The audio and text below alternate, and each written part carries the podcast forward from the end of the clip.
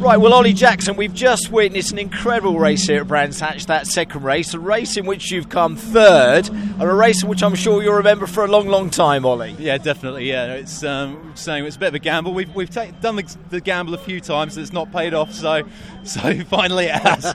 but uh, yeah, great result. You've been saying to me for a long time, well, at least the start of this season, the end of last season, the team's making progress. But that was some progress throughout that race, wasn't it? It was all down to the tyre choice. Yeah, absolutely. Yeah, well, it's, it wasn't all down to the tyre choice because I think don't let me take No, no, anything away from what no, no, you no. did at Oh all, no, that's not what I mean. I, yeah. What I was going to say was that for to get into the position for you know with a result in race one. Yeah, the, t- the car was mega in race one, Yeah. and uh, and that's really what, what gave us the platform. So it's um, yeah to be able to pull ahead and actually get onto the podium. So very, very much so. You still got to have a good car, and it's not just a, Yeah. a great result for you; it is a team result as well, Exactly, isn't yeah. it? Yeah, fantastic. Yeah, I, I get to obviously stand on the podium and and spray everyone with champagne, but it's it's all the boys that are doing the hard work and the, the graft, and it's Rob and Sean and, and Stuart who are building the cars and setting them up. that uh, so all I do is jump in it and drive it around for a couple drive of minutes. it around. Now, Jake Hill didn't know that he was second. Did you know that you were third and on, you know, in a podium spot? Yeah, I, I knew. I was. Um, I had Stuart, uh, my engineer, on the phone to me,